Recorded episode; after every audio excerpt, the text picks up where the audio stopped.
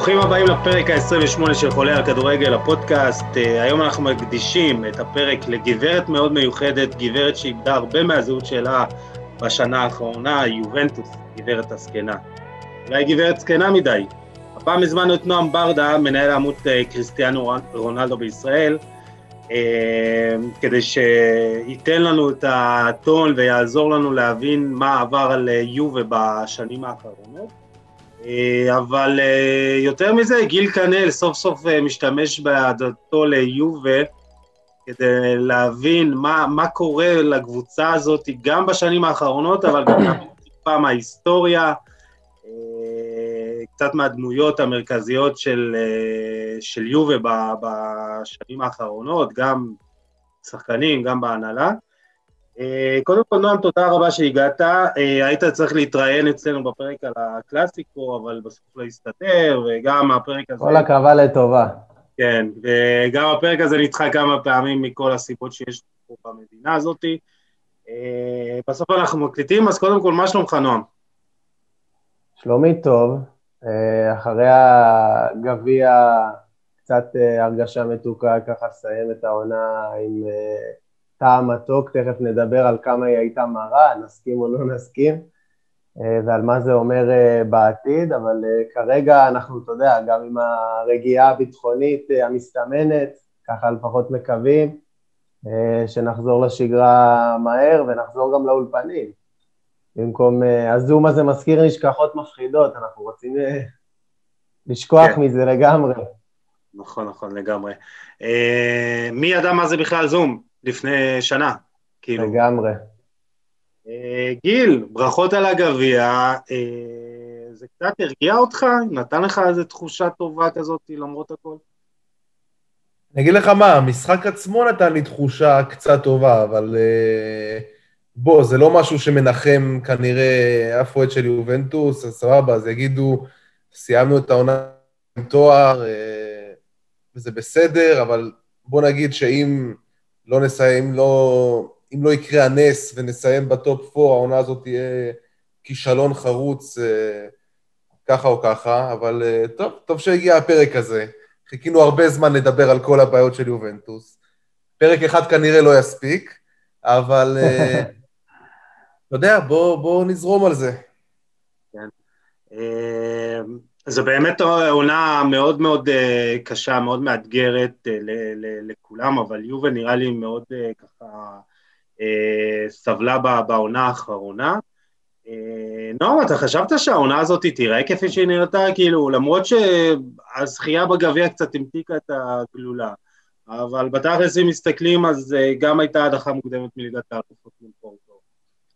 עיבוד האליפות לאחר תשע שנים, והדבר אולי הכי משמעותי שגם ישפיע יותר על העתיד זה אם היא לא תעפיל לליגת האלופות בעונה הבאה. שהסיכויים לגמרי, סיכויים לגמרי נגדה, היא צריכה המידע של נפולי ושל מילאן, וכמובן לנצח את בולוניה בחוץ, שזה משחק חוץ מסובך כשלעצמו, מה שנקרא.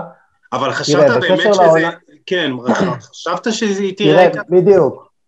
בקשר לעונה, אני חושב שבאיזשהו מקום הכתובת הייתה על הקיר, ואני רואה הרבה אוהדי יובה באים בטענות לפירלו, אה, ומאוד מאוד אה, חורה לי לראות את הטענות האלה, כי באמת, אני חושב שאם אני אקביל את הסיטואציה שפירלו נקלע אליה, אה, הוא היה מועמד בקיץ לאמן את יובנטוס עד גיל 23.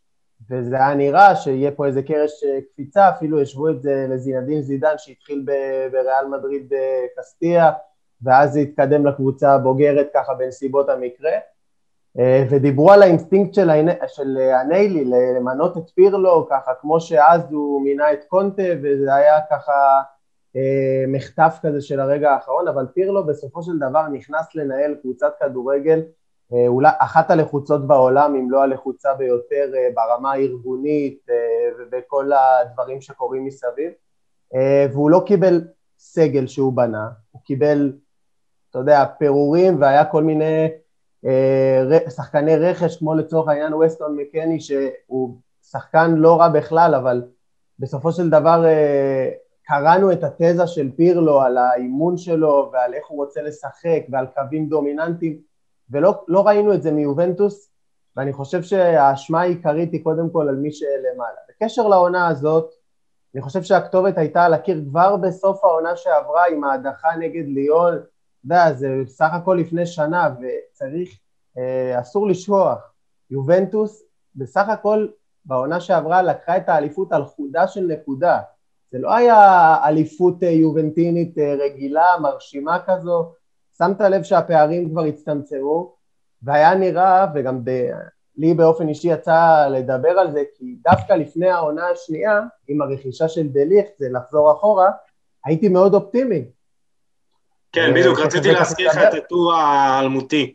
שלך כן, מלפני... הייתי, הייתי מאוד אופטימי, כי עוד פעם, כי יובנטוס בעצם, אנחנו קצת גולשים, כי אתה יודע, הנושא הזה מאוד מורכב, אבל יובנטוס בעצם, אם נחזור ממש אחורה, ל-2018 בעצם, ועוד לפני אחורה, 2017, לשינוי הלוגו, הסמל שליווה את יובנטוס כל כך הרבה שנים אה, התחלף בלוגו, אתה ראית שיובנטוס הולכת בכיוון של חדשנות.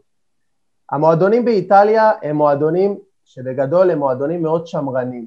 הם אוהבים את המסורת, ויש בזה גם משהו מאוד מאוד יפה. אתה רואה באיטליה עם כל זה שהליגה העונה מאוד אטרקטיבית, עדיין זכויות השידור נמכרות uh, בהרבה יותר זול מזכויות שידור בליגות אחרות, כי המתקנים מיושנים והיה טענה שהכדורגל אפור ושכוכבים לא מספיק מגיעים וכל הדבר הזה מסביב. Uh, הניילי הבין בשלב מסוים כמובן אה, יושב ראש אה, של יובנטוס, הבין בשלב מסוים שיובנטוס צריכה לעשות את קפיצת המדרגה, בעצם להפוך להיות מקבוצה מאוד מצליחה באיטליה, וכמובן גם היו לה הצלחות באירופה, אה, והיה לה שם גדול, אבל בגדול ברמה התודעתית, ברמה העולמית, היא עדיין לא הייתה ברמה, לפחות בשיח התקשורתי, באהדה, איך ילד קטן בעצם מתחיל לעוד קבוצה, ברמה של מנצ'סטר יונייטד, ברצלונה, אה, ריאל מדריד, יובנטוס לא הייתה חלק מהתרבות הפופולרית, ואני חושב שכל התהליך הזה של החדשנות הגיע בשביל להכניס את יובל לתוך התרבות הפופולרית הזאת. זה להביא, זה לשנות את הלוגו ולהחליף את כל הסמל המסחרי, זה להיכנס לאיצטדיון חדש, שלא נראה כבר כמו עורבה במרכאות, אה, כמו הרבה מתקנים באיטליה, ואז זה גם לעשות, להנחית את קריסטיאנו רונלדו, ובהמשך לטור, שאגב רונלדו זה מה שמנוגד זה מנוגד ל-DNA של יובה, אם תסתכל לאורך השנים, אין, אין, אף פעם לא היה ביובנטוס שחקן, היו ביובנטוס שחקנים נהדרים, ודל פיירו בזמנו היה אחד הטובים בעולם, ובופון כמובן היה תמיד אה, אחד השוערים הטובים בעולם, וליובה תמיד היו שחקנים נהדרים, אבל אף פעם לא היה לה סופרסטאר ברמה, לצורך העניין, אם נלך יותר אחורה, היה את תהירי אה, אנרי, ואת זידן שהיה ביובה עוד ילד צעיר, אבל שהוא כבר נהיה מה שנקרא השם הגדול, כבר ריאל מדריד לקחה אותו, וביובה אף פעם לא היה את הסופרסטאר הזה שמושך אליו את כל האש, וכן היו קבוצות מאוד מאוזנות. ואם אפשר להגיד משהו על יובנטוס הזו, שהיא פשוט קבוצה לא מאוזנת, אה, יש לזה הרבה סיבות, אני חושב ש... עוד פעם, אנחנו קצת גולשים, אבל אם אני אמשיך את התהליך הזה ונגיע לטור שכתבתי, אה, בתחילת העונה השנייה, היה נראה שלהביא את סארי, שגם זה בניגוד מוחלט ל-DNA של יובה, להביא מאמן, אה, אתה יודע, סליחה על הביטוי, מאמן שכונה שפתאום יושב בכל מיני ישיבות צוות עם חליפה וזה ומתגרד, הוא לא מבין מה, מה יש עליו. וגם זה היה מנוגד, והיה נראה שיובה אומרת, אנחנו רוצים לשחק כדורגל אטרקטיבי, אתה יודע, זה עוד בתקופות ההן שהיה קהל במגרשים. אנחנו רוצים להביא את הקהל להופעה, באמת, לראות את הכדורגל הכי טוב, והיו בטוחים ביובה שסארי יחדיר אה, באמת הרבה אור וברק בקבוצה הזאת, אבל אתה יודע, הוא סיים את הקדנציה שלו עם אליפות, הפסד בגמר גביע, וזה היה כישלון. כן. אנחנו תכף נדבר על מה יובה השיגה העונה ונבין שהעונה ההיא ככל הנראה הייתה מוצלחת. אה, אבל בכל אופן, אה, סארי אמר לפני הסוף, הקבוצה הזאת בלתי ניתנת לאימון, הרבה אוהדי יובה ביקרו אותו, אני חושב שהיום אפשר להבין אותו. טוב, אה, גיל, תודה על הדברים, נועם. אנחנו עוד באמת ננסה לפרק את הסיבות לכישלון של יובה העונה, אבל גיל, אתה באמת חשבת שהעונה הזאת תיראה כזאת כישלון, ואם בכלל זה יסתיים בהדחה, מה זה בהדחה? באי הפלה לליגת האלופות בעונה הבאה, זה בכלל יהיה כישלון קולוסלי. אז, אז אני רוצה להגיד לך שאני ידעתי שהאליפות אנחנו לא ניקח העונה, להגיד לך שאני ציפיתי שזה ייראה ככה, אה, גם לא, אבל אני רוצה לקחת אותך בכלל הרבה יותר אחורה, אני רוצה לקחת אותך עוד לעונה האחרונה של אלגרי, או אפילו לעונה לפניה, ששם בעיניי כבר התחילה דעיכה, שנובעת פשוט מהזנחה של שנים. מה שקרה ליובנטוס זה תהליך שקורה ל...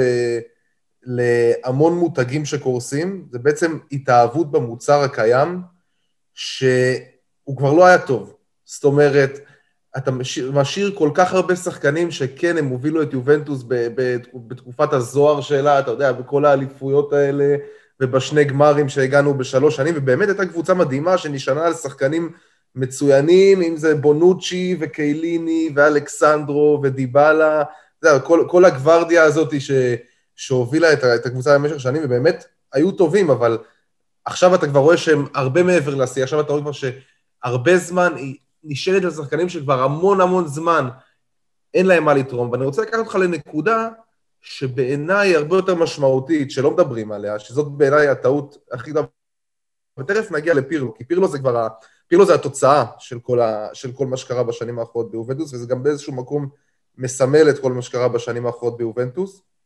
אני רוצה לקחת אותך ל-2018, אה, בעצם לרגע שאני חושב שהביא לשינוי לרעה, שזה שהוא העזיבה של אה, בפה מרוטה, למי שלא מכיר, מי שהיה מנהל מקצועי, מנהל טכני, תקראו לזה איך שאתם רוצים, אה, האיש החזק, הכל יכול ביובנטוס, מדובר בגאון כדורגל, אוקיי? מדובר במי שהביא את פול פוגבה בחינם ואת אה, ארתורו וידל בעשרה מיליון יורו ואת פירלו בחינם, וזה שבעצם בנה את היסודות, שהוא בכלל הגיע, אנשים שוכחים שהוא הגיע אחרי עונה שיובנטוס סיימה במקום שביעי בליגה.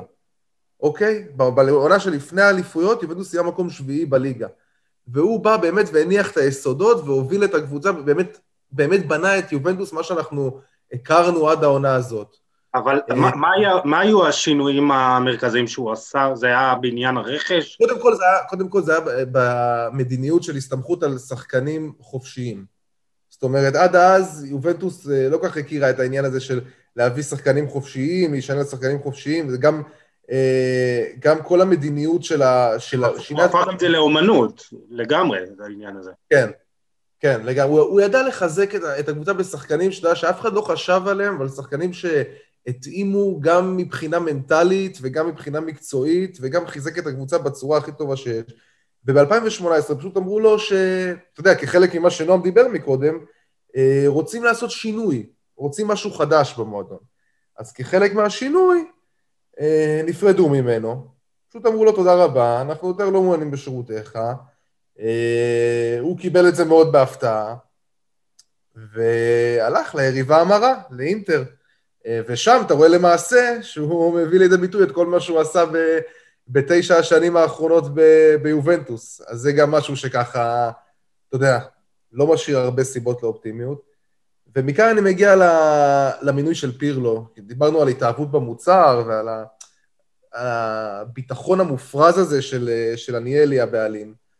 אה, אני חושב שמדובר, קודם כל, המינוי של פירלו, בעיניי, אני לא רואה את זה אחרת מהחלטה שהיא צינית, והחלטה שהיא כאילו, אוקיי, היינו אלופים תשע שנים, אנחנו נמשיך לקחת אליפויות, אפשר לתת את הקרדיט למאמן אחר, אתה יכול לראות את זה כך, למאמן שהוא חסר ניסיון לחלוטין, אה, ואתה יכול לראות את זה גם, אולי עוד איכשהו הם כן מבינים משהו שם למעלה, והם כן הבינו שמה שיש כרגע לא עובד.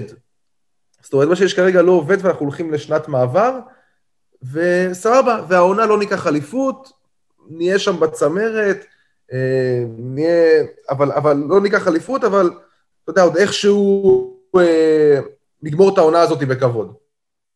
ואתה יודע, אין ניסים, וזה לא קרה. אמ, והחוסר ניסיון של פירלו, אני חושב שהוא בלט מהרגע הראשון, אמ, ואני יכול להבין את הטענות, אבל אני יותר מעלה את הטענות, אתה יודע, בסופו של דבר... לעניין לראש המערכת. נכון, יכול לבוא לפירלו בטענות עד מחר, הוא לא היה מוותר על ג'וב מיובנטוס, אף מאמן בתחילת דרכו לא היה מוותר על ג'וב מיובנטוס. אה, והוא לקח את זה, ותשמע, אתה רואה שהבן אדם, הוא לא, הוא לא שם. זאת אומרת, אתה יודע, גם זידן, אתה יודע, מדברים על זה, גם זידן לפני זה היה לו את הניסיון של לפחות לאמן בקסטיה של ריאל מדריד. אה, זה גם גוארדיולה, התחיל בברסה ב', הוא גם לא היה בצוות אימון. זאת אומרת, זה... לא, מעולם לא העביר, הוא מעולם לא העביר אספת קבוצה. פתאום הוא עומד מול השחקן, מול השחקן אולי הכי גדול בעולם. מול סגל שחקנים שכבר ראה הכל, זכה בהכל, עשה הכל, אז אתה, זה, זה משהו שמאוד מאוד מאוד מאוד בא לידי ביטוי. גם מבחינה מנטלית, גם מבחינה טקטית, החלטות הזויות, קבוצה שאתה רואה שאתה כבר בחודש מאי, אתה עוד שבוע מסיים את העונה, והקבוצה לא מאומנת. כן. זאת אומרת, אין, אין איזושהי שיטה שאני יכול להצביע עליה. הוא ניסה להנחיל שיטה של, אה, זה, של פוזיישן, של בילדאפ, והוא לא מבין שזה לא עובד לו ביובנטוס. הוא לא מבין שבכל פעם... השחקנים המתאימים. כן. הוא לא מבין שבכל פעם שהוא יניע את הכדור דרך האמצע, הוא חשוף, הוא חשוף ל, ל, למצב בצד השני. אין, אין ליובנטוס שחקנים שבאמת יוכלו לממש את ה, כל הרעיונות ש, שפירלו דיבר עליהם כשהוא, כשהוא מונה לתפקיד. וזה נובע, אתה יודע, גם מה, מההזנחה הזאת לאורך שנים, ומההסתמכות הזאת על שחקנים שהם כבר כל כך מעבר לשיא. ותשמע, אני יכול להגיד לך בתור אוהד יובנטוס, ויכול לדבר בשם, לא, בשם רוב האוהדים, ראינו את זה מגיע, ראינו את ההתרסקות הזאת מגיעה. כי כבר כמה שנים שאתה לא רואה כדורגל. אין כדורגל. זאת אומרת, כבר מהעונה האחרונה של סארי, עכשיו, אתה יודע, זה קרה, יצא, יצא ככה שזה קרה באמת מההגעה של רונלדו. עכשיו, להצביע לך על זה ש... ש... שזה נובע מההגעה שלו, ש... שזו, שזו הסיבה לזה, אני לא יודע. טוב. אני לא חושב גם, אני לא תולה את זה בזה. אבל עובדתית, עובדתית, מהרגע שרונלדו הגיע ליובנטוס, משהו השתנה, משהו השתנה בתפיסה, משהו השתנה בסגנון. זו לא הייתה אותה קבוצה מהנה שראינו בשנים האחרונות, זו הייתה קבוצה הרבה יותר פגיעה, עם הרבה פחות הרתעה, שגם את האליפויות שלקחנו בשנתיים האחרונות, זה היה בעיקר, אתה יודע, בעיקר כי, כי לא הייתה את האינטר הזאת של השנה, שהנה, אתה רואה שהיא, שהיא באמת עשתה תהליך נכון, שהיא נראית בכיוון הנכון, אה, ועכשיו היא באמת עשתה את זה, והכי מגיע לה בעולם. כן, נועם. אבל מה שאני אומר על יובנטוס, באמת, זה פשוט הזנחה של שנים, אין, אין מילה אחרת לתאר את זה. נועם, אתה חושב שבאמת, אתה חושב כמו גיל שזה התחיל עם הפרידה ממרוטה? קודם כל כן, אנחנו רואים עכשיו, אה, אני מאוד מתחבר לדברים אה, של גיל בנושא הזה, אנחנו רואים עכשיו דרך אגב באינטר, בדיוק מה שמרוטה עשה ביובה בשנים הראשונות שלו, מה זה אומר? קודם כל יובנטוס לאורך כל השנים שדיברנו על זה שהיא איבדה את ה-DNA שלה והחליטה ללכת בדרך אחרת, קודם כל יובנטוס הדבר שאולי היא הכי התהדרה בו זה הגאווה המקומית. זה אומר שתמיד היו ליובה את השחקנים האיטלקיים הכי טובים שיש, גם אם זה צעירים וגם נכון אנחנו רואים את קיאזה ועדיין קיאליני משחק ויש את בונוצ'י כמו שגיל אמר, השחקנים האלה ברובם המוחלט אחרי שיאם, כמובן אה, שלישיית ה-BBC בהגנה ובופון.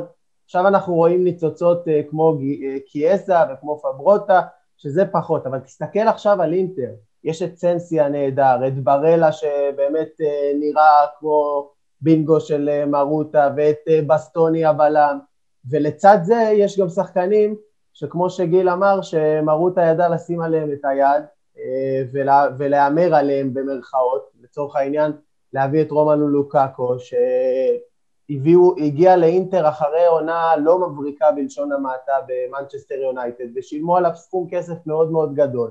אבל קונטה רצה אותו והוא ידע טוב מאוד למה הוא רוצה אותו. כי הוא ממש ה X factor של אינטר. ואני חושב שאיך שאינטר בנויה מבחינת הפרויקט הספורטיבי שלה, אני לא יודע מה יקרה איתם הלאה, כי אנחנו שומעים שם על כל מיני צרות אה, כלכליות ועל הבעלים הסיני אה, שמתקשה קצת אה, בהזרמת כספים לפחות בשלב הזה, אבל אינטר הזו בנויה כקבוצה מנצחת, כתלכיד מנצח, בדיוק כמו שיובה הייתה בנויה לפני שהיא העבירה את השרביט לאינטר והשרביט הזה באמת הוא הסגנון של מרוטה. אגב, בכל רוח ההתחדשות הזאת, המחליף של מרוטה, פביו פטריצ'י, הוא בעצם אה, היה היורש, נראה כאילו חשבו ביובה שמביאים... אה, הוא, היה, הוא היה בעצם, הוא היה בעצם איש סודו של... נכון. של בכל השנים האלה. בוא, בוא נדבר באמת על החלק של פטריצ'י ב... בכל המצב של יובה. אם אתה צריך, אם אתה צריך להפוך את זה לאחוזים, אני נותן לו 80 אחוז לפחות. 80 אחוז לפחות. איך אתה רואה את זה, גיל? אני קודם כל חושב, לא יודע אם 80 אחוז, כי בכל זאת, אתה יודע, יש מדיניות שמונחית מלמעלה על ידי עניאלי, אבל אין ספק שהוא ניסה, פרטיצ'י ניסה, אה, ניסה באמת ללכת באותו קו של מרוטה, גם עם ה... עם הרכישות, עם השחקנים החופשיים, אם זה רמזי... זה חיקוי לא מוצלח. רמזי, רביו, זה חיקוי פשוט לא מוצלח. אבל, אבל נכון, אבל הוא לא... בתקופה, של, בתקופה שלו, יובנטוס בזבזה הרבה יותר כסף על רכש. אם זה על דליכט, ואם זה על רונלדו, ואם זה על קיאזה. אגב. דליכט, דליכט ורונלדו זה... דליכט ורונלדו זה רכש, אתה יודע, עם כל הכבוד להנהלה מקצועית ולכל המבנה הטכני הזה של יובה, דליכט ורונלדו ובכלל כל הרכישות האלה זה רכישות אה, מה שנקרא אסטרטגיות אישיות של אה, הניילי ושל כל מי ששולט במועדון. אה, אני שמעתי אפילו, לא שאני חושב שאפשר להתנגד לרונלדו, אבל אני שמעתי אפילו רכשים על זה שמרוטה היה נגד ההבאה של רונלדו, ולפי מה שאנחנו מדברים פה זה גם מאוד הגיוני שהוא היה מתנגד לזה, למרות שעוד פעם, אפשר להגיד ששחקן כזה גורע לך מקצועית במשהו, אבל בגדול מה שהולך, לצורך העניין הרכישה של אהרון רמזי, זה לא רכישה, זה העברה חופשית, אבל אתה משלם לו שכר מאוד גבוה, ומה מה, מה, מה הוא היה בארסנל? שחקן מאוד פציע, עם כל הכבוד מאוד מוכשר שהוא היה בפיק שלו ביורו 2016, ראית אותו עם ווילס והכל, אבל זה רכש שאין בו היגיון. זה סוג של התחכמויות כאלה, אתה יודע, כמו שמרוטה היה לו את, ה, את ה, כל השחקנים האלה שהוא פתאום מביא, אתה יודע, משום מקום פתאום את uh, סימונה פפה וזזה ושחקנים כאלה, יודע, שפתאום, uh, שפתאום, uh, אתה יודע, הוא לא, הוא לא, לא הבנת מאיפה הוא שולף אותם, ואיכשהו זה עבד, והכל עבד. אבל עוד פעם, האיטלקים זה גם היה משהו שיובה התהדרה בו. כל, כל, אגב, השחקנים האלה... פרטיצ'י ניסה ללכת באותו קו, וזה לא עבד. הרבה פעמים שאתה מביא את החיקוי במקום המקור, זה לא עובד. זה לא, לא קורה רק ביובנטוס.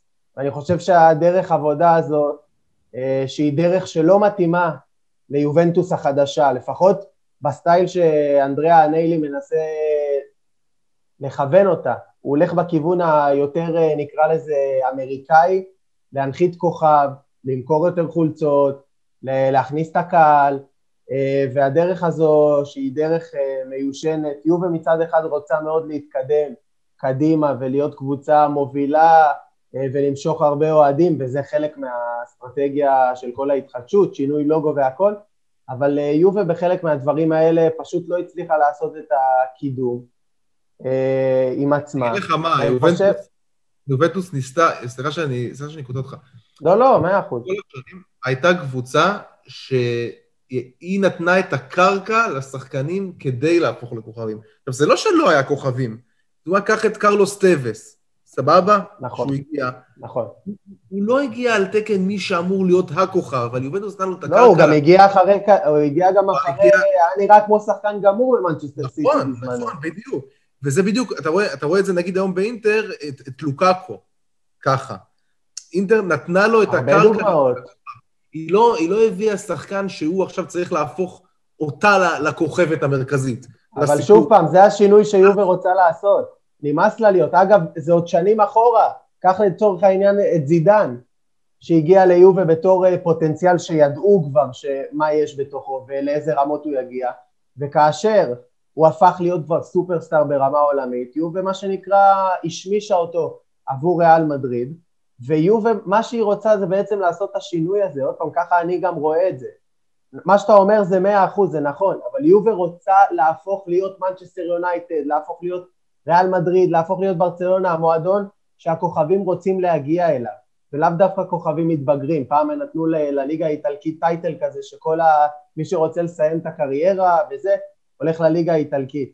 ואגב, זה גם משהו שכתבתי עם ההגעה של דליך, שהיה אחרי עונת שיא באייקס, הבלם הצעיר הכי טוב בעולם, והוא מגיע ליובה.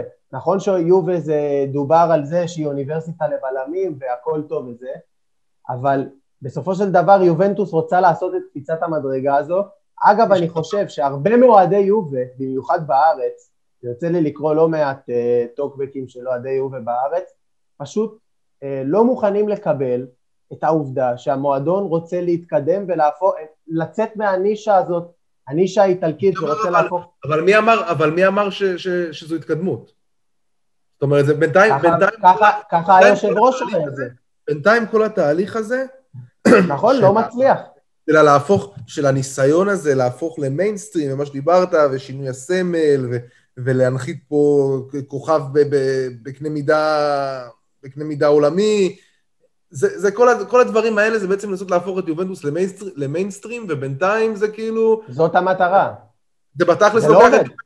זה רק נכון, לוקח את יובנטוס זה. לא עובד.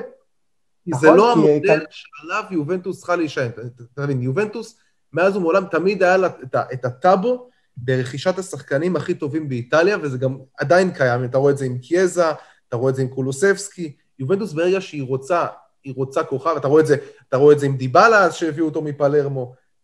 על זה יובנטוס חיה, על המוניטין שיש לה באיטליה, על, על הטאבו, הזכות, על הזכות ראשונים שלה, להביא את השחקנים הכי טובים ש, ש, ש, שהיא יכולה להביא מאיטליה ולהפוך אותם אצלה, לתת לה את הקרקע לכוכבים, יחד עם שחקנים מנוסים, אה, יחד עם שחקנים מנוסים ובכירים, ובאמת במערכת שנותנת לך את כל הכלים בשביל להצליח. עכשיו, זה כבר לא קיים, כי גם השחקנים הצעירים האלה שמגיעים, כבר אין להם, אין להם את הקרקע, אין להם את הסביבה בשביל באמת להביא את מה שהם יכולים לידי ביטוי. אז אתה רואה את קיאזה שבאמת עושה את זה, אתה רואה את קולוסבסקי ש, שבעיניי יש לו פוטנציאל והוא לא מספיק הראה אותו, גם כי פירו לא השתמש בו נכון.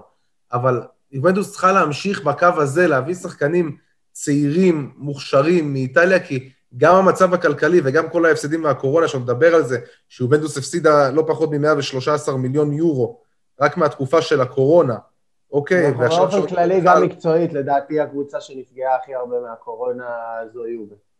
אה, הייתי הולך, הייתי הולך על ברצלונה אולי לפניה, אבל כן. ברצלונה עוד לפני הקורונה, ההתפרקות שם התחילה למטה ומלמעלה. אגב, כל מה שאתה אומר, אני, אין בעיה, אני יכול להתחבר לזווית, לנסות להתחבר לזווית שלך בתור אוהד יובה, שמסתכל על ההיסטוריה של יובה, על מה שהורגלת לראות מיובה.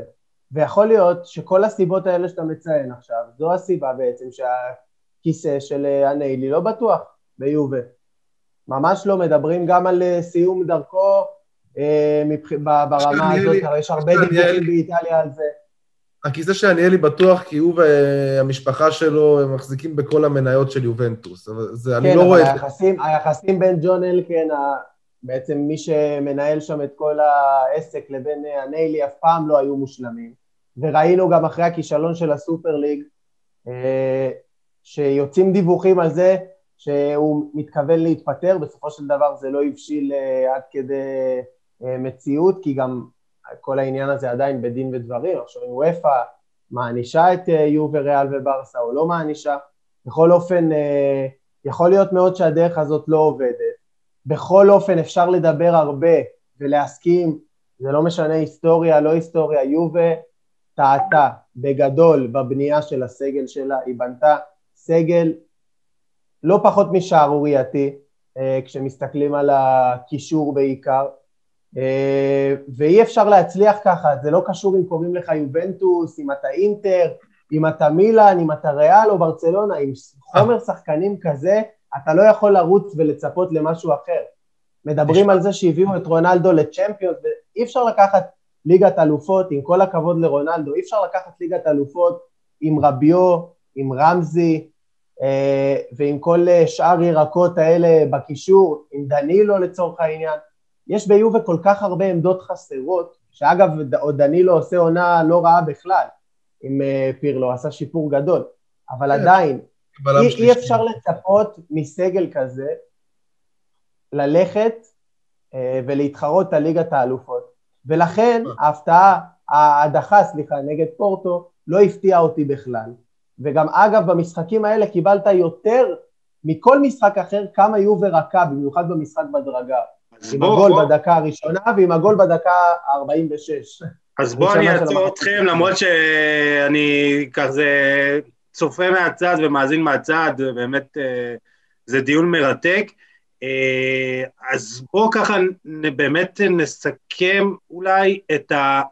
יכול להיות שהשינוי הזה, המעבר הזה להיות אה, פתאום איזה מועדון בסדר גודל של, או, או דומה לברצלונה, מנצ'סטר יונייטד, יכול להיות שקרו יותר מדי שינויים בבת אחת, גם האיצטדיון, גם רונלדו, פתאום להביא אה, בלם ב-80 אה, מיליון אה, יורו, והשינויים הם לא היו הרבה יותר, אה, רצית, אמרת נועם, להביא כוכב גדול, הבאת את הכוכב הכי גדול שהיית יכול להביא. אה, לא מדבר עכשיו על מסי רונלדו, הכוכב הכי גדול שהיית יכול להביא, cristiano רונלדו. יכול להיות שהשינויים היו פשוט אה, אינטנסיביים מדי ומהר מדי? לא, אני חושב, בגדול... אני חושב שפשוט אה, זה. אם, אם היית מביא את רונלדו, שיש לו באמת, אתה יודע, שיש לו באמת סגל טוב, שהוא יכול, אה, שהוא יכול לעשות בו את הדברים שהוא עשה בריאל מדריד. כן, נדבר עוד על רונלדו, את כל הפרויקט הזה. אז, כן. לא, היינו, אז לא היינו מדברים ככה, אבל אני חושב שאולי הרכישה הזאת, אתה יודע, קצת, אה, קצת הרדימה באיזשהו מקום את, את ה... כאילו אמרו, אוקיי, הבאנו את השחקן הכי גדול בעולם, אה, עכשיו יש לנו פה סגל שלקח כבר, אה, אז זה היה שש אליפויות ברציפות, אה, שבע אליפויות ברציפות, יהיה בסדר. זאת אומרת, אז, אז הקטע הזה של הכל, הכל היה סביב, ה, סביב היהיה בסדר הזה. סביב ה, מה שיש לנו זה טוב, וגם זה, בהמשך זה כבר הפך להיות לא משנה מי המאמן, אנחנו נצליח. ו, וככה זה לא עובד. טוב, אז אני, אני באמת רוצה שקצת ניגע יותר בתפ... בחלק של פירלו בכל הסיפור, אה, גם על המינוי שלו עצמו, הדברים שהוא עשה במהלך העונה, ושאלת השאלות, אה, האם הוא ימשיך, לא ימשיך, ואם הוא לא ימשיך, אז מי בכלל אה, אמור להגיע? דובר על שמות כמו אפילו אנסי פליק, שאולי אמור להגיע, אבל נראה שהוא הולך לנבחרת גרמניה, אה, אלגרי חוזר, אולי בכלל קונטה, או חלומו, או חלומו, חלומו הרטוב של כל אוהד אה, זינדין זידן. אז אה, גיל, בוא, בוא תתן לנו את כל, ה, כל מה שיש לך להגיד על הנושא. טוב, אז, אז קודם כל, פירלו בא ליובנטוס, אתה יודע, עם אג'נדה מאוד ברורה של החזקת כדור, ואתה יודע, הכדורגל שפחות או יותר אפיין אותו, אפיין אותו כשחקן. ובהתחלה, האמת ש... שהיינו אופטימיים. במשחק הראשון ניצחנו 3-0 את סמפדוריה, הוא באמת הביא איזה משהו שונה, הביא באמת אה, המון שינויי מקום במשחק, אה, שחקנו כדורגל לא רע. אמרת שהוא רצה לה, להנחיל כדורגל של פוזיישן. באמת כן, כאילו... כן, כן, מאוד, כדורגל מאוד של, של, אה, של פוזיישן, שזה כבר בא בעוכריו, ואני אסביר. נועם דיבר מקודם על המשחק, אה, על המשחק נגד פורטו, על צמד המשחקים בעצם נגד פורטו. אז איך בעצם צמד המשחקים נגד פורטו התחילו? התחילו שפירלו נתן הוראה, אוקיי? להניע, לבוא להניע את הכדור, הוא נתן הוראה לקשרים, לבוא לקבל את הכדור מאחורה מה, מהבלמים, מהשוער, מהבלמים. על זה קיבלנו את הגול הראשון, בעיבוד כדור של בנטנקורט בדקה ראשונה. עכשיו, מה שקרה אחרי זה, זה שפירלו, במקום להגיד, אוקיי, להבין שהוא בא פה למשחק חוץ בדרגאו, ועכשיו עומד מולו מאמן קונססאו שעשה קצת שיעורי בית, ובא ולוחץ את יובנטוס, וליובנטוס, כמו שאמרתי מקודם, אין כלים, אין לשחקנים מספיק טכניים בקישור שיודעים להחזיק כדור ויודעים להשתחרר מלחץ, כמו שאנחנו רואים, לא יודע, בברצלונה לדוגמה, שגם היא לפעמים חוטאת בזה, כן, אבל שחקנים שיודעים באמת להשתחרר מלחץ במרכז המגרש ויודעים לעשות את הדברים האלה. יובנטוס אין את זה. אז פירלו, במקום, אתה יודע, להגיד להם, אוקיי, תעיפו כדורים, אז הוא אמר להם, לא, תמשיכו, וזה היה פשוט פחד אלוהים. אתה הרגשת בכל רגע שאתה, חשוף. וזה בא לידי ביטוי בכל כך הרבה דברים, זאת אומרת, כדור חוץ, שתבין, במצב של כדור חוץ לטובתנו, בחצי שלנו, אני כבר, אני כבר רואה את המצב כאילו של היריבה. כי, כי אתה רואה מצבים ששחקנים לא באים לקבל את הכדור, שחקנים לא יודעים לשמור על הכדור באמצע.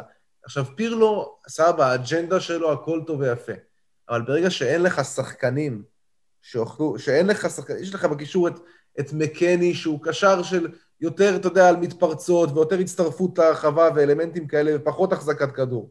אה, רביות, שיחסית עושה את זה בסדר, אבל הוא עושה את זה בסדר שהוא שמונה ולא שהוא שש. כי כשהוא שש הוא גם מאבד כדורים, והוא גם גורם לפלונטרים האלה באמצע. אתה רואה קבוצה שהיא לא מאומנת, וברגעים האלה באמת ראית כמה החוסר ניסיון הזה של פירלו בא לידי ביטוי, ואני בתור אוהד יובנדוס הרגשתי, הרגשתי באמת מופקר. באמת הרגשתי מופקר ברגעים האלה.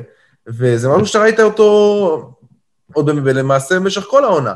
ואם זה כשאתה פתאום מקבל גולים מצבים נייחים, או שאתה מקבל, אתה, אתה סופג כמעט כל משחק, יובנדוס ב-13 משחקים האחרונים, כל משחק ספגה שער. זה משהו לא הגיוני, זה משהו בלתי נתפס ליובנטוס גם בתקופות הכי קשות שלה. אתה רואה ש, שהוא לא ממוקד על הרכב, אתה רואה ש... עזוב שהסגל שלו באמת חסרים לו שחקנים ואין לו מגן שמאלי, והקישור על הפנים, אבל להיראות ככה, להיראות קבוצה שכאילו, באמת נראית כאילו בהמון משחקים כמו קבוצה מסכנה. זאת אומרת, גם עכשיו בגמר... יכול להיות, ש, ש, יכול להיות שפירלו הוא מסוג המאמנים עוד בתחילת דרכו, אבל שהם היו שחקנים כל כך גדולים, מוחות כדורגל גדולים, שהם פשוט... הוא לא מצליח להבין. כן, הוא לא? מצליח להעביר את המסר, אבל הוא לא מצליח להבין למה שחקנים לא מצליחים לעשות את מה שהוא חושב שהם יכולים לעשות, או מה שהם צריכים לעשות. כלומר, זה, זה קרה להמון שחקנים גדולים, זה קרה למרדונה, זה קרה ל... הנרי. הנרי, אפילו ברקוביץ' כזה, או אבי נימני, סליחה, שהם פשוט היו, הם לא ידעו איך הם, איך להעביר את המסר ואיך שחקנים פשוט לא מצליחים לבטא את מה שנראה להם כביכול טריוויאלי. אז יכול להיות שזה yeah. כזה, עוד מוקדם להגיד, אבל יכול להיות שזה המקרה פה? יכול להיות, כן, יכול להיות שהוא רואה משהו, אני לא יודע, לא יודע מה הוא רואה באימונים מבן תנקור, שהוא חושב שבן תנקור זה שחקן שיכול לבוא ולקבל את הכדור שהוא תחת לחץ ועם הגב למשחק, והכול יהיה בסדר. אז אני לא יודע מה הוא רואה באימונים ומה הוא חושב שעובד. בפועל, כבר עונה שלמה זה לא עובד. בפועל, כל הגולים שיובנטוס מקבלת, כמעט כל הגולים שיובנטוס מקבלת, זה כתוצאה מעיבוד כדור כזה או אחר במרכז המגרש, ראינו את זה גם נגד אטלנטה, שרביו עשה את זה. פער השוויון, בוודאי. כן, כל, כל, כל, אתה קורא, כמעט, כמעט כל שער מגיע איכשהו מאיזה טעות, מאיזה עיבוד כדור במרכז. אז הסגל של יובנטוס כיום הוא פשוט לא מתאים לסגנון הזה, ופירלו מתעקש על זה. זאת אומרת, זה נראה כמו קבוצת ילדים כזאת, שהוא אומר להם, אה, אוקיי, תניעו את הכדור, אני איתכם... תעשו לא אכפת, כן. כן, כאילו, אתה יודע, בקבוצות אה, ילדים ונוער, שכאילו מאמן רוצה באמת ללמד כדורגל וללמד איך מניעים את הכדור, ואתה יודע, באמת, בסוף זה עובד. בסוף זה, אם יש לך את הכלים, אז בסוף זה עובד. אבל פה ביובנטוס אין לך את הזמן לעשות את זה. אין לך את, ה, את הגרנטי הזה. אין לך גם את הכלים. כן. אין לך את הכלים ואין לך, לך את הגרנטי הזה, אה, כאילו, אתה יודע, על חשבון תוצאות, לבוא ולנסות להעביר את, ה, את האג'נדה שלך, או את, ה, את הסגנון משחק שלך. נועם, איך אתה רואה את זה? אני חושב שקודם כל אפשר אה, להתחבר לדבריו של גיל בקשר אה, לחוסר ניסיון של פירלו. אני לא ממהר אה, להעלות אותו לגרדום, כי אני חושב שבאמת הוא נקלע, זה כמו להגיד על מנכ"ל חברה שאף פעם לא היה מנכ"ל חברה, להכניס אותו לחברה מצליחה ולהגיד הרווחים ירדו השנה. אבל נועם, הוא לא מראה שהוא לומד. הוא לא מראה שהוא לומד, זה העניין. אוקיי, אוקיי, אני יכול לא כן להבין על העניין של ההתעקשות, אני מסכים איתך לחלוטין, לא ברור איך הוא מתעקש משחק אחר משחק לפתוח עם שלישיית הקישור הדי אומללה הזאת של יובה, בנטנקור, רביו ו...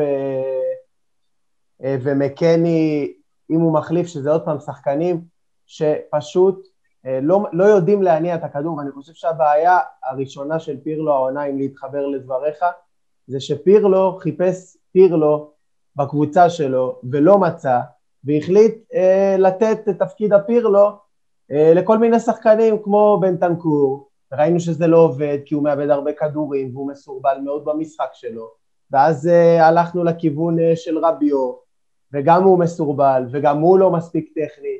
רביו, אני, לה... רביו, רביו, אני חושב שהוא קודם כל עשה התקדמות, הוא עשה שיפור מאוד מאוד מאוד גדול, ב, לפחות בחצי שנה האחרונה, שהוא משחק כ, כ, לא כשש, כשש הוא לא טוב בשלישיית קישור במרכז, הוא טוב כשהוא בא עם הפנים, כשהוא מקבל את הכדור עם נכון. הפנים למגרש, כשהוא רץ קדימה. שלו, כן. יש לו, יש לו, יש לו אה, כוח מתפרץ מאוד טוב, יש לו מסירה קדימה, יש לו איום על השער, אבל הוא לא שחקן שהוא שש. הוא לא שחקן שעכשיו לבוא, לקבל את הכדור עם הגב למשחק, אתה יודע, ולחלק את הכדורים לצדדים. הוא שחקן של... תראה, של... דובר... נכון, נכון, נכון, הוא לא מספיק טכני בשביל הדברים האלה. ו... לא, הוא דווקא... וניסית דווקא... לבנות עליו אבל את ניסית לבנות עליו אבל את המשחק, אה, ואתה רואה שזה לא עובד פעם אחר פעם. ובאופן כללי, וגם אם תצרף לזה את מקני, שהוא אה, מה שנקרא קשר box to box קלאסי, אה, שיודע לרוץ ולעשות את המעברים ואת ההסתננויות לרחבה, וראינו אותו כובש כמה שערים. לא, אני חושב שגם דיברת, גם דיברת על, על סגל לא מאוזן, ואנחנו רואים את זה כאילו, שמע, לא מדברים על זה, אבל אין לך מגן שמאלי. נכון. נכון? אלכסנדרו בפנסיה. אלכסנדרו... לפני שניכנס, לפני שנעבור לקטע המקצועי של שחקנים, אני, אני רוצה שפשוט נמקד את הדיון את, ב, ב, ב, ב, באחריות של פירלו לכל הסיפור הזה. אה, והאם... כן, אבל האם הוא צריך להישאר במקרה של הדחה או במקרה של העפלה לליגת האלוף? אני חושב שבכל מקרה, זאת אומרת, גם אם, אתה יודע, זה, אם עכשיו, אתה יודע, יקרה באמת נס, מה שמכנים אותו נס במחזור האחרון, ומילאן או נפולי יאבדו נקודות, ואנחנו ננצח בדלארה את בולוניה, זה, זה לא מופרך, כאילו, כן? זה לא, זה לא תסריט שהוא מופרך. אני אפילו די מאמין בו. קשה להאמין שהם יחפשו את ההזדמנות. אבל אני לא חושב, אני לא חושב שזה מה שיעשה את ההבדל בין אה, עונה בינונית לעונה קטסטרופלית. כי ככה או ככה היא תהיה קטסטרופלית. וככה נכון. או ככה לא ראינו, אבל... זה, זה לא הגיוני שבמשך עונה שלמה, אתה יודע, אתה לא רואה כדורגל, ואתה לא רואה כלום. אתה לא רואה... אז אתה יודע, נגד אודינזה, אני דיברתי... להחליף. נגד אודינזה היה משחק, תקשיב, אני באמת, בסוף ניצחנו. כאילו, בסוף ניצחנו 2-1 בדקה 90, אבל זה היה ניצחון כל כך עצוב, שאני כבר אומר, לא מגיע לנו פה. ברמה, ברמה של השפת גוף של השחקנים, שאתה רואה אותם כבר, שזה, שזה לא זה, והיו המון דיווחים באיטליה על, על אספות שהשחקנים עשו, שקליני ובונוצ'י אספו את כל השחקנים אה, בלי פירלו, אני לא יודע, אני, שוב, אני לא יודע כמה זה נכון, שוב, זה הכל דיווחים, אבל אתה רואה שגם ברמה של לתפוס את החדר הלבשה, הוא כבר לא שם. כאילו, השחקנים לא, לא משחקים, השחקנים לא משחקים לא, לא, לא בשביל עצמם, ובטח, שלא, ובטח שלא בשביל פירלו. למרות, ש... למרות שבקטע הזה אני חייב להגיד שאני לפעמים רואה אירועים במשחקים, ואני אומר, בואנה, זה, זה מעיד, זה מעיד, זה מעיד קצת יותר על מה שקורה, ואולי אנחנו חושבים שאנחנו מבינים משהו, אבל הקטע הזה ש, שבשער של קיאזה, אה, דיבלה עומד בזה דקה, לא יודע מה, 70, מתי זה היה? וקופץ על פירלו, והוא השחק, הראשון שמחבק אותו, ואתה אומר, בואנה, זה שחקן ספסל שלא מקבל הזדמנות, הוא לא מקבל את החלק ההזדמנויות שהוא היה רגיל אצל אלגרי או אצל... אז יפה, יפה ש... אז אני אומר, בואנה, זה היה רגע יפה לראות אותו, ויכול להיות שלמרות הכל השחקנים כן מעריכים, וכן יש חיבור, וכן כן הדברים יכולים להסתדר. אני חושב, אני חושב שיש חיבור, אני חושב שיש חיבור ברמה האנושית, כי באמת פירלו הוא, הוא איש, נח, הוא באמת, הוא אדם אה, מאוד אה, נחמד, והוא באמת, הוא, הוא בן אדם טוב, כאילו, אי אפשר שלא לאהוב אותו. אתה יודע, גם מעריכים אותו כשחקן בכל זאת על, משהו, על כל מה שהוא עשה, אבל לא חושב שזה חיבור ברמה המקצועית, ואם כבר דיברת על דיבלה, אז באמת, אנחנו, אתה יודע, על דיבלה אפשר להגיד הרבה דברים, אפשר להגיד שהוא אה, לא יציב, ושהוא לא נוטה שלא להסתדר עם מאמנים, קצת, קצת פרובלמטור לפעמים, אבל הוא באמת, באמת אוהב את יובנטוס. כן. הוא באמת תמיד שם, ואתה רואה גם, מה שדיברת, כאילו גם כשהוא על הספסל, הוא הראשון תמיד לקום כשיש איזה, לא יודע, איזה עימות עם אה, שחקן יריב או עם מאמן יריב, הוא הראשון לקום, והוא הראשון אה, לקפוץ בגולים, גם כשהוא משחק, גם כשהוא לא משחק. והוא תמיד אומר, אני רוצה להיות שחקן יובנטוס, אבל הוא רוצה לקבל את הכבוד שמגיע לו, שהוא חושב שמגיע לו. ו... אז, פה, אז אתה באמת מרים, מרים לי להנחתה, אה, למרות שלא ענית על השאלה, פירלו צריך להמשיך או לא? לא צריך להמשיך. אני חושב ש... אני חושב ש... אני יכול לחלוק עליך? אני הייתי נותן לו, אולי הייתי מביא מאמן ושם את פירלו לידו, כי באמת, הוא צריך ללמוד. אני, אני לא יכול, לא נוכל לסבול עוד שנה כזאת של שכר לימוד. כאילו, יותר מדי טעויות. אה, הוא לא מוכן, בקיצור, בעיניי הוא פשוט לא מוכן. נועם, מה אתה חושב? בסדר. אבל... אני חושב שיש לנו, יש ליובנטוס אה, משחק ביום ראשון נגד בולוניה, היא צריכה שם אה, באמת מה שאולי ייזכר כנס ליגת אלופות, כי מילאן ונפולי אה, קבוצות מאוד חזקות שמגיעות למחזור האחרון מבחינתם כמו גמר גביע להעפיל לצ'מפיונס אה, וקשה להאמין שהם פספסו את ההזדמנות הזאת. אני חושב שכל העונה הבאה, אתה מדבר עכשיו פה גיל על שכר לימוד אה, ועל כל הדברים האלה, איך העונה הבאה תיראה, גם עם העפלה לצ'מפיונס, העונה הזו של יובי היא כישלון והיא עונה גרועה על גבול הלא נורמלית, שאף אחד לא, לא ציפה לדבר כזה. אה, אבל אם אה, יובנטוס תעפיל או לא תעפיל לליגת האלופות זה מה שיקבע את ההמשך, גם מבחינת פירלו, גם מבחינת רונלדו. אה, אני חושב שאם יובה, אם אני צריך להמר, אם יובה תעפיל לליגת האלופות, רונלדו יישאר עד סוף החוזה שלו, וגם פירלו יישאר, ולדעתי ינסו לבנות משהו עוד פעם בצורה אפשר להגיד מופרזת סביב הדבר הזה, אבל הסיכויים שזה יקרה הם מאוד מאוד נמוכים. עדיין, הייתי, אם פירלו כמובן יישאר אז זה סיפור אחר, ואז זה גם רונלדו וזה, אבל אם uh, יובל, יובל לא תעפיל בעצם לליגת האלופות, אז uh, אני כן חושב שפירלו יסיים את דרכו, כי לא נראה שביובנטוס, ביובנטוס נראה שמאוד מעריכים את פירלו, וגם השחקנים, אגב, אני לא, לא חושב שהוא לא מחזיק את חדר ההלבשה, השחקנים נראים מאוד מחוברים אליו, רונלדו ובופון שהם בעצם אה, שני השחקנים הכי ותיקים אה, ביובה ברמה, כאילו ברמת הגיל. לא, לא, זה לא ברמה, נועם, אני, לא, לא התכוונתי... מאוד מחזיקים ממנו. ברמה, ברמה האישית הוא מחזיק את חדר ההלבשה. אני התכוונתי שברמה, אתה יודע, ברמה הקבוצתית, ברמה שאתה רואה את המחויבות של השחקנים. אני, באמת, אחרי, אני אני רואה את יובנטוס 17 שנה, אוקיי? אני לא ראיתי יובנטוס כל כך לא מחויבת, כמו שראיתי... זה גם לא רק עניין של לא מחויבת, היא לא טובה. לא, לא, מה לא. המחויבות? לצורך העניין, קח את בן תנקור, מה מחויב, כאילו, גם אם יעשה גליץ' או יעשה מחויבות, משהו כזה, הוא לא טוב. תקשיב, אם רונלדו מרשה לעצמו לעשות שם תנועות ידיים ו- ו- ולוותר, ולוותר מראש בטאקלים, שאני רואה את הדברים האלה. ו- ו- וכל אוהד יובנטוס רואה את הדברים האלה ומתחרפן מזה. אתה יודע, בסוף הוא נתן צמד והכל טוב ויפה. אבל מה שהיה לפני זה לא רק רונלדו, זה היה גם דיבלה, זה היה גם...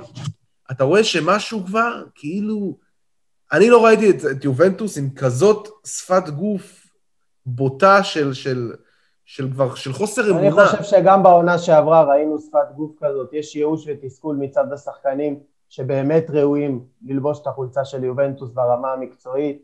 אה, קשה מאוד, ראינו גם, אה, אגב זה מחזיר אותי למשחק שמינית הגמר נגד ליאון בחוץ, אנחנו רואים את רונלדו ודיבלה במחצית מדברים ביניהם אה, בלי שהם נכון, מבינים שמישהו רואה אותם, אוקיי. ואומרים אחד לשני, הקישור הזה פשוט משחק נגדנו. אנחנו לא מקבלים כדורים, אנחנו לא עושים שום, לא, לא מקבלים את העזרה, הסגירות אה, וה, והחילוצים והמסירות קדימה לא עוברות, ובסופו של דבר יש לך כן שחקנים שיש להם מקום ביובה, אבל היום רוב הקבוצה ביובה זה פשוט לא לרמה, אה, וזה שחקנים שעוד פעם, בנטנקור חוץ... דיברו עליו בתור פוטנציאל גדול, לא התממש שום דבר, הלאה, נקסט, לשחרר, לנסות להביא משהו חדש. בכל זאת מתעקשים. בנטנקור אנחנו היינו יכולים, בנטנקור אנחנו היינו יכולים, אם היינו מוכרים אותו לפני שנתיים, לעשות עליו איזה 50 מיליון יורו.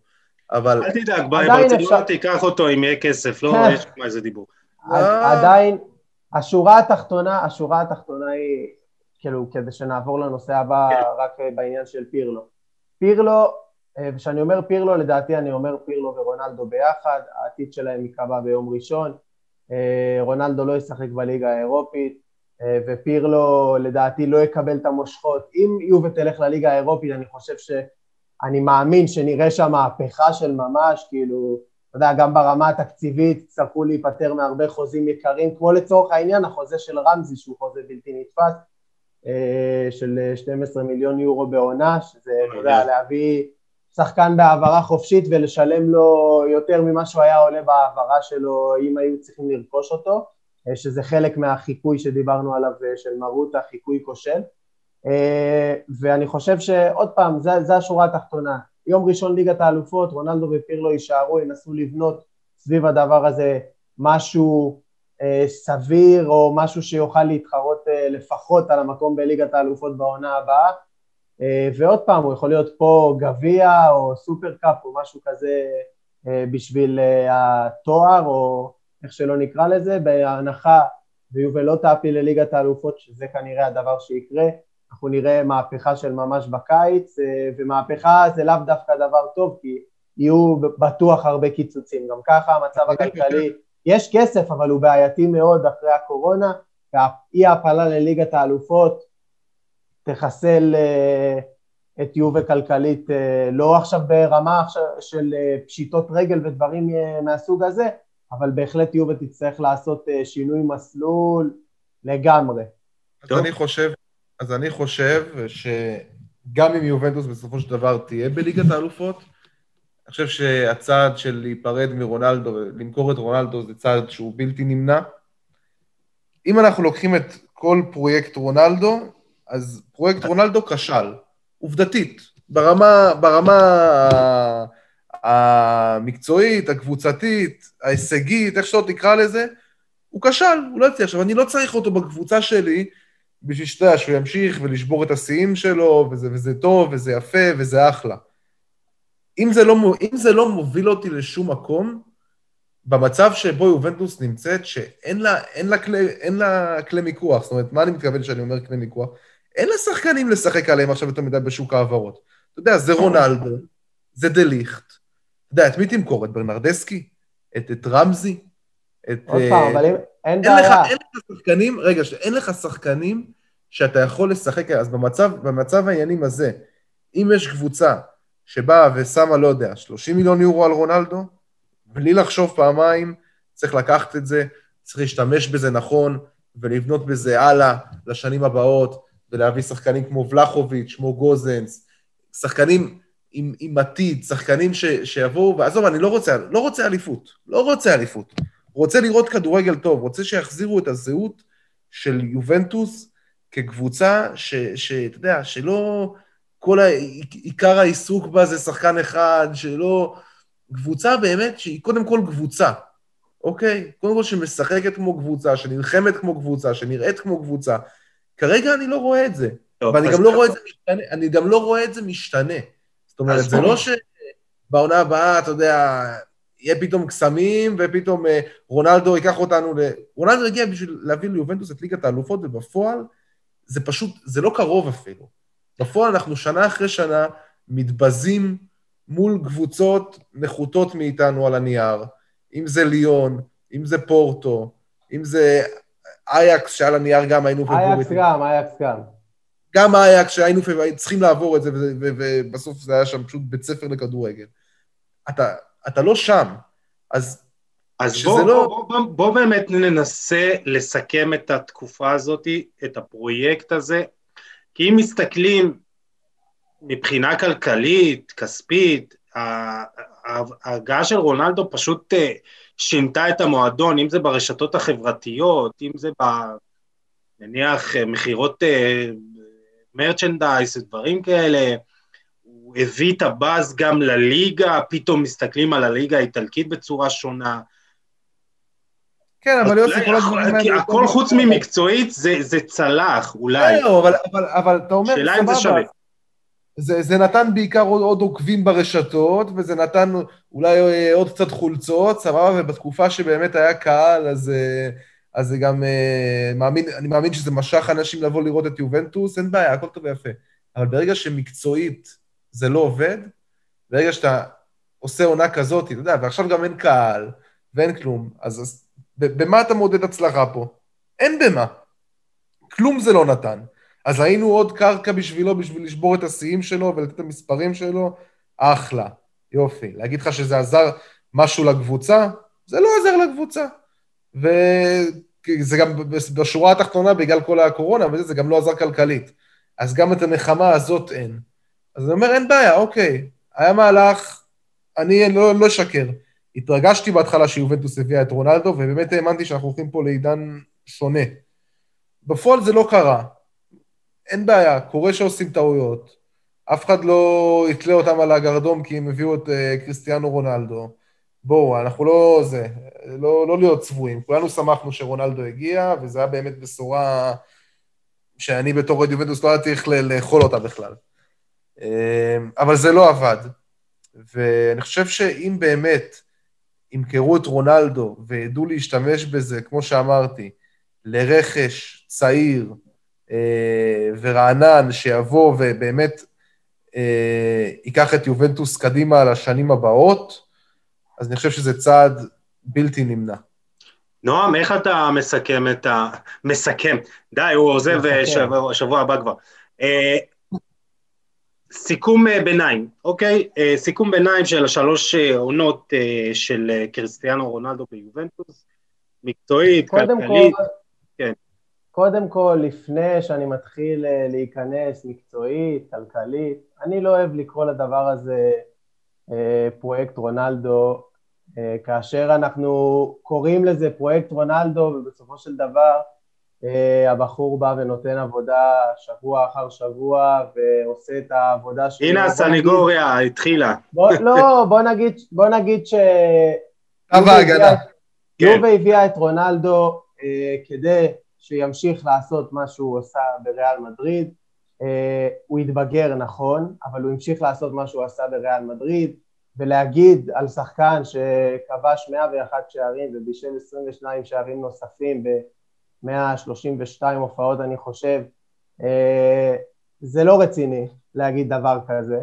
אני חושב שאחת הבעיות הכי קשות של אוהדי יובה אה, ולדעתי אבל התופעה הזאת היא יותר שכיחה בארץ, כי אני כן אה, קורא בעולם ובאיטליה, ואוהדים של יובה ברמה הגלובלית מאוד אוהבים את רונלדו, ואגב רונלדו מאוד אוהב חזרה את המועדון, את יובה ואת האוהדים של יובה, שהם אחת הסיבות לזה שהוא השתכנע להגיע לחתום במועדון. אבל אחת הבעיות היותר שכיחות פה בקהילה בארץ הן בעצם הבעיה הפשוטה, אה, שמדברים על פרויקט רונלדו בתור אה, תווית שנכשל וזה, ואני מסכים שברמה הקבוצתית באמת זה לא קרה מה שציפו במרכאות שיקרה, אבל מצד שני הכי קל בעולם זה לקחת שחקן אה, שמרוויח הכי הרבה, שתופס באיזשהו מקום אוהדי יובל לא רגילים גם שהגיע שחקן שבאיזשהו אופן, לפחות ברמה התקשורתית הגלובלית, הוא יותר גדול מהמועדון. יותר עוקבים ברשתות חברתיות, יותר אה, אוהדים ברחבי העולם, אה, סדר גודל אה, של מותג שבהרבה מקרים הוא יותר גדול לא רק מיובנטוס, מהרבה מועדונים אחרים, אין פה איזה עניין נגד יובנטוס, ובמקום להסתכל ולהגיד פרויקט רונלדו נכשל כי א', ב', ג', מדברים על פרויקט רונלדו נכשל בגלל השכר שלו, בגלל שהוא יותר גדול מהמועדון, או whatever. לא, לא, לא זה לא ממש, לא המקרה. ממש לא יותר גדול מהמועדון. אף פעם לא היה והוא גם אף פעם לא יהיה יותר גדול מהמועדון. אני אומר ש... לא, אני מדבר על התחושה הכללית שיש לאוהדי יובה ברמה המסחרית, אה, תקשורתית, גלובלית. בסופו של דבר יובה מסוכרת כמעט אה, כפול חמש, לא רק אה, בארץ, גם בעולם, מאז ההגעה של רונלדו, והרבה מתעסקים בו. אגב, מה שדיברת, אני יכול להבין אותך, יכול להיות שבתור אוהד יובה זה קצת חורה לך שכל הזמן מדברים על השיאים שלו ועל ההישגים שלו ומתעסקים בזה, כמו שאוהדי יובה בארץ, אני בכוונה אומר בארץ כי אני כן מודע למה קורה ברמה הגלובלית, שמתעסקים כל הזמן ברונלדו, שהוא השחקן היחיד שככה, והוא כבש אגב, ככה. אגב, גם באיטליה, אגב, גם באיטליה הוא קיבל, ספג המון המון ביקורות. על הגיוני, כל שחקן סופג ביקורת. ההתנהגות שלו ועל ביקורת. הוא לא חסין, הוא לא חסין מביקורת. אף אחד לא חסין מביקורת, והתקופה, והקבוצה ברמה המקצועית בתקופה שלו, הוא הגיע בזמן, הוא הגיע למקום הלא נכון בזמן הלא נכון, זה, על זה אין ויכוח, אבל לבוא ולשים, להגיד פרויקט רונלדו נכשל, ולשים את ה, מה שנקרא את התווית האדומה על הגב של רונלדו, זו טעות. לא, לא, זה לא, אני לא אומר שפרויקט רונלדו נכשל. זו טעות שאוהדי יובה חוטאים בה פעם אחר פעם. אני לא אומר, אני לא אומר שפרויקט רונלדו נכשל, כשאני אומר פרויקט רונלדו נכשל, זה לא שאני אומר שרונלדו נכשל. בוא, סבא, הבן אדם אה, כבש אה, יותר מ-100 גולים בשלוש שנים, זה מטורף, ואנחנו... אין, אין מה לצפות יותר מזה. תקופה הכי קצרה במועדון. ברמה האישית, ברמה האישית אין מה לצפות יותר מזה, אני מדבר ברמה הקבוצתית. ובשכלול כל הדברים, הפרויקט הזה היה אמור להביא לתוצאות אחרות. נכון. אתה, אתה, אתה יודע בדיוק... גם היה אמור להיבנות... נכון, אני, אז עוד פעם, אז אמרתי לך שברמה המקצועית הקבוצה לא עשתה את הקפיצת מדרגה, אבל במקום להסתכל, צריך להסתכל על הדברים לרוחב, להסתכל להבין למה הפרויקט הזה לא הצליח. לא, נכון. הביאו לפה את אחד השחקנים הכי טובים בהיסטוריה, הביאו אותו ליובה, ואגב אין שחקן שמזוהה יותר, אה, תאהבו אותו, תשנאו אותו, אין שחקן שמזוהה יותר עם ליגת האלופות מאשר רונלדו, והביאו אותו בדיוק בשביל זה, ואחרי שלוש זכיות רצופות בריאל מדריד, ובאמת היה הרבה ציפיות. אבל צריך להסתכל שאומרים פרויקט רונלדו, יודע, כי בסוף, בסופו של דבר מי שישמע פרויקט רונלדו יחשוב שאנחנו מדברים על רונלדו ועל הקדנציה שלו ביובל, וזה לא המצב. צריך להסתכל איך הקבוצה נבנתה, צריך להבין, יובל בדרך כלל זה מועדון יציב, אלגרי אימן את, העונות, את המועדון כמה עונות, פתאום הגיע רונלדו, מחליפים את אלגרי, דרך חדשה, מחליפים את סארי, דרך חדשה, מחליפים את פירלו, דרך חדשה, כל פעם ניסו לעשות פה איזה משהו, וכמו שאמרתי, רונלדו הגיע למקום, אולי אתה יודע מה, אני חוזר בי על מה שאמרתי, רונלדו כן הגיע למקום הנכון, כי יובה ב-2018 שרונלדו הגיע אליה הצטייר, הצטייר כמועדון מאוד יציב, מנוהל נכון, מחושב, שעושים בו את השיקולים הנכונים, ומהרגע שרונלדו הגיע אנחנו יכולים לראות, אני לא, לא יודע במה לתלות את זה, אבל עיבוד יובה איבדה את האיזון שלה לגמרי. מהרגע שהוא הגיע התחילה כל אותה הזנחה של כל שאר הדברים האחרים. ההזנחה, ההזנחה, קודם כל גם לסגל שהוא הגיע אליו, שמן הסתם לא הוא היה מעורב בו, הסגל שהוא הגיע אליו לקבוצה של אלגרי, כבר ראית שם דעיכה ושחקנים שלא מתאימים, לצורך העניין, ניקח דוגמא את אז בואו בוא באמת, בואו בוא באמת, כן, בואו באמת, אה, אנחנו ככה חייבים אה, לחתור לסיום. אה, אז בואו באמת נראה, נראה באמת, נסכם את השחקנים שכן ראויים להמשיך, ונעזוב את רונלדו, כי כמו שאמרנו, באמת, זה, זה כרגע להגיד, יישאר, לא יישאר, אנחנו לא יודעים, הכל תלוי מה יקרה, מה יקרה ביום ראשון. אז בואו באמת, אה, כן, בואו באמת אה, ככה נסכם בכמה משפטים. אה, מי ראוי להמשיך, מי צריך להמשיך, מה האפשרויות להביא, ופשוט נסכם את הפרק, טוב, מרתק, אבל יש יום שישי. קדימה. כן, גיל אמר שאנחנו צריכים כמה פרקים בשביל לדבר על יובה, אז... לגמרי. אנחנו... אז אני אהיה חד וממוקד.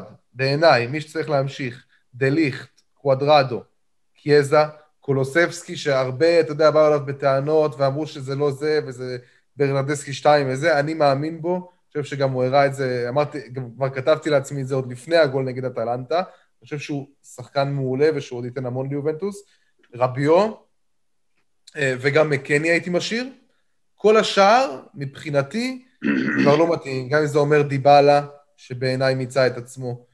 אה, לא הכנסתי פה את רונלדו, אני חושב שרונלדו, אם הוא לא רוצה להמשיך ביובנטוס, אז שלא ימשיך ביובנטוס. אה, אני חושב שהעמדה הקריטית שקודם כל יובנטוס צריכה להתחזק בה, זאת עמדת המגן השמאלי, שכרגע פשוט לא קיימת, והופכת את המשחק של יובנטוס לשבלוני. זאת אומרת, מה זה שבלוני? ברגע שקבוצות יודעות שהן סוגרות את קוואדרדו, שבעיניי שחקן העונה של יובנטוס, כן? אה, ברגע שקבוצות יודעות שהן סוגרות את קוואדרדו ואת כל צד ימין של יובנטוס, אין ליובנטוס על מה לשחק, כי אין לה צד שמאל.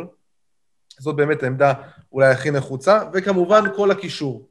שאמרתי, חוץ מרביו ומקני, שגם מקני לא הייתי בונה עליו כשחקן הרכב, אה, כל הקישור להחליף. אני חושב שהקבוצה צריכה להיות, היא צריכה להיות הקבוצה של קיאזה. אני חושב שקיאזה הוכיח... פשוט איזה רוצח שקט כזה. לגמרי.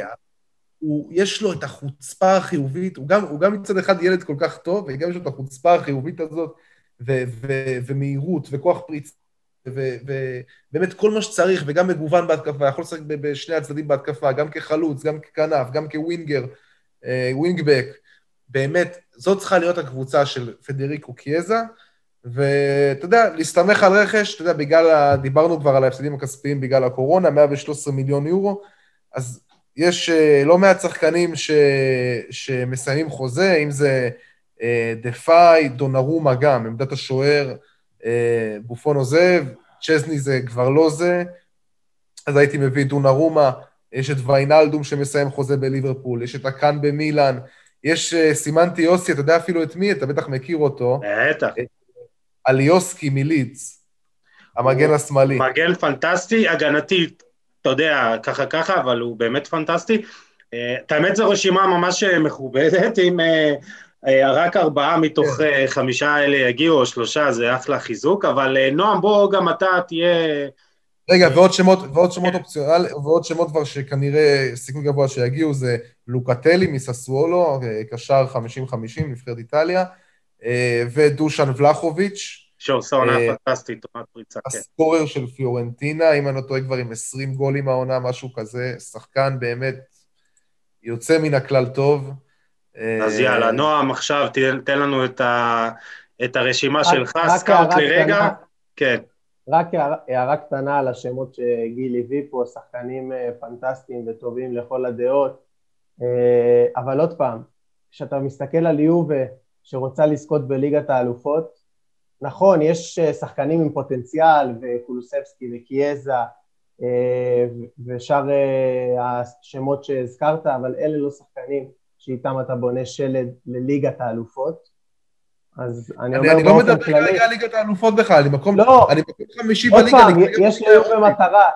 אני בליגה אני רק אומר אני רק אומר שיובל, שמבחינתה המטרה המרכזית, עזוב, באופן כללי, לא, ב... לא עכשיו ספציפית בזה הרגע, המטרה שלה באופן כללי זה ליגת האלופות, עם שחקנים כאלה לא, לא הולכים אה, למכולת בצ'מפיונס ליג. אז מה, מה, מה, את מי היית מביא? אני חושב אה, שאם אה, יובה מעפילה לליגת האלופות ונשאר פירלו ורונלדו, צריך לבנות את השלד סביב להביא חלוץ, מטרה אמיתי שישחק ליד רונלדו, שיהיה הבן זמה שלו אה, במרכאות. אה, דה ליכט ראוי, אה, קוודרדו שכמו שגיל אמר הוא בחר בו שחקן העונה, ללא ספק אחד המצטיינים ואחד השחקנים הכי ורסטיליים שיש, פשוט בכל עמדה. ומעבר לזה אני חושב שיש ליוב סיכוי טוב מאוד להרוויח כמה מיליוני יורו על אה, פאולו דיבלה שמיצה את עצמו לחלוטין ביובה, זה לא זה, הוא לא מגיע לגבהים שציפו ממנו להגיע, אה, לא משנה, אשמים אה, בדבר הזה צריך פרק נוסף רק עליו. ואני חושב שצריך לבנות על השלט של רונלדו בהתקפה, דה ליכט וקוודרדו בהגנה, ובקישור באמת, גיל הזכיר את רביו, אני לא מסוגל להזכיר אף שחקן אה, של יובה חוץ מווסטון מקני שגם הוא לא הייתי בונה עליו אה, אה, להרכב הראשון, בזמנו דיברו על שחקן קישור שעושה כבר כמה עונות מצוינות באיטליה וזה מילינקוביץ' סאביץ' מלאציו כל קיץ מאז שאני לא זוכר... אני לא מחזיק ממנו בכלל, אני חייב להגיד.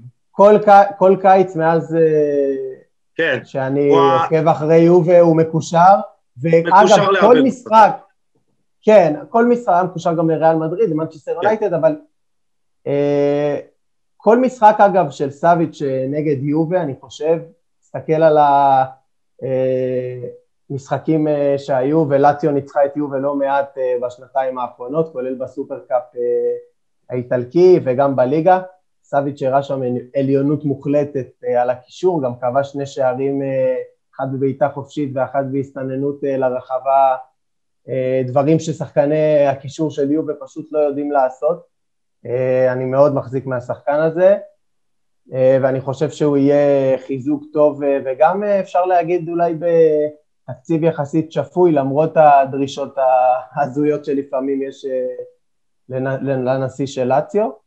אה, אבל אני חושב שמעבר לזה יובה תצטרך לעבור חריש עמוק, זה כנראה לא יקרה כי אנחנו לא משחקים Football Manager, אבל uh, צריך לחזק כמה שיותר מהר את הקישור, בוא נגיד אם הייתי צריך לא להשקיע את המשאבים. זה לא מספיק חלון העברות אחד, בוא נגיד ככה. בדיוק, כן. בדיוק, לא Football Manager. אנחנו, אנחנו באמת יכולים להמשיך לדבר uh, הרבה על, על יובה, אנחנו באמת יש לנו... Uh, אה, הרבה מה לומר. אה, בכל מקרה, אנחנו חייבים, חייבים, חייבים אה, לסיים. תודה רבה לכם. אנחנו... מילת סיכום. הלוואי שיובל תעפיל לליגת האלופות ותימנע מהברוך הכלכלי, התדמיתי והעסקי של הליגה האירופית, שיכולה להחזיר את המועדון שנים אחורה אה, באבולוציה. גיל? הלוואי שזה יסתיים עם אה, כרטיס לליגת אלופות. גיל? נועם אמר הכל, אין מה להוסיף. תודה רבה חברים, היה דיון ממש מרתק, אה, ממש נהניתי להאזין לכם. נועם, תודה רבה שהגעת, ואנחנו באמת נזמין אותך לעוד פרקים, לא רק על יובה. גיל, תודה רבה, באמת היה פרק ממש מעניין. ולכם מאזינים ומאזינות, תודה רבה שהייתם איתנו. אנחנו מאוד מקווים שקצת אה, הנעמנו את זמנכם, במיוחד אחרי התקופה המאוד מאתגרת שעברה עלינו, ואנחנו מאוד מקווים שיהיה לנו קצת שקט ונוכל אה, לחזור להתעסק עם אה, מה שאנחנו באמת אוהבים, עם כדורגל, ושיהיה לכולנו שקט ורק בריאות זה הדבר הכי חשוב. אה, אנחנו ניפגש בפרק הבא, יש לנו שבוע הבא מאוד מרתק, נכין אתכם לגמר ליגת האלופות. אז תודה רבה שהאזנתם, מוזמנים לשתף, לתייג חברים ולהפיץ את המסר. מאוד חשוב לנו לבוא ולהביא לכם תוכן איכותי, מעניין, ייחודי.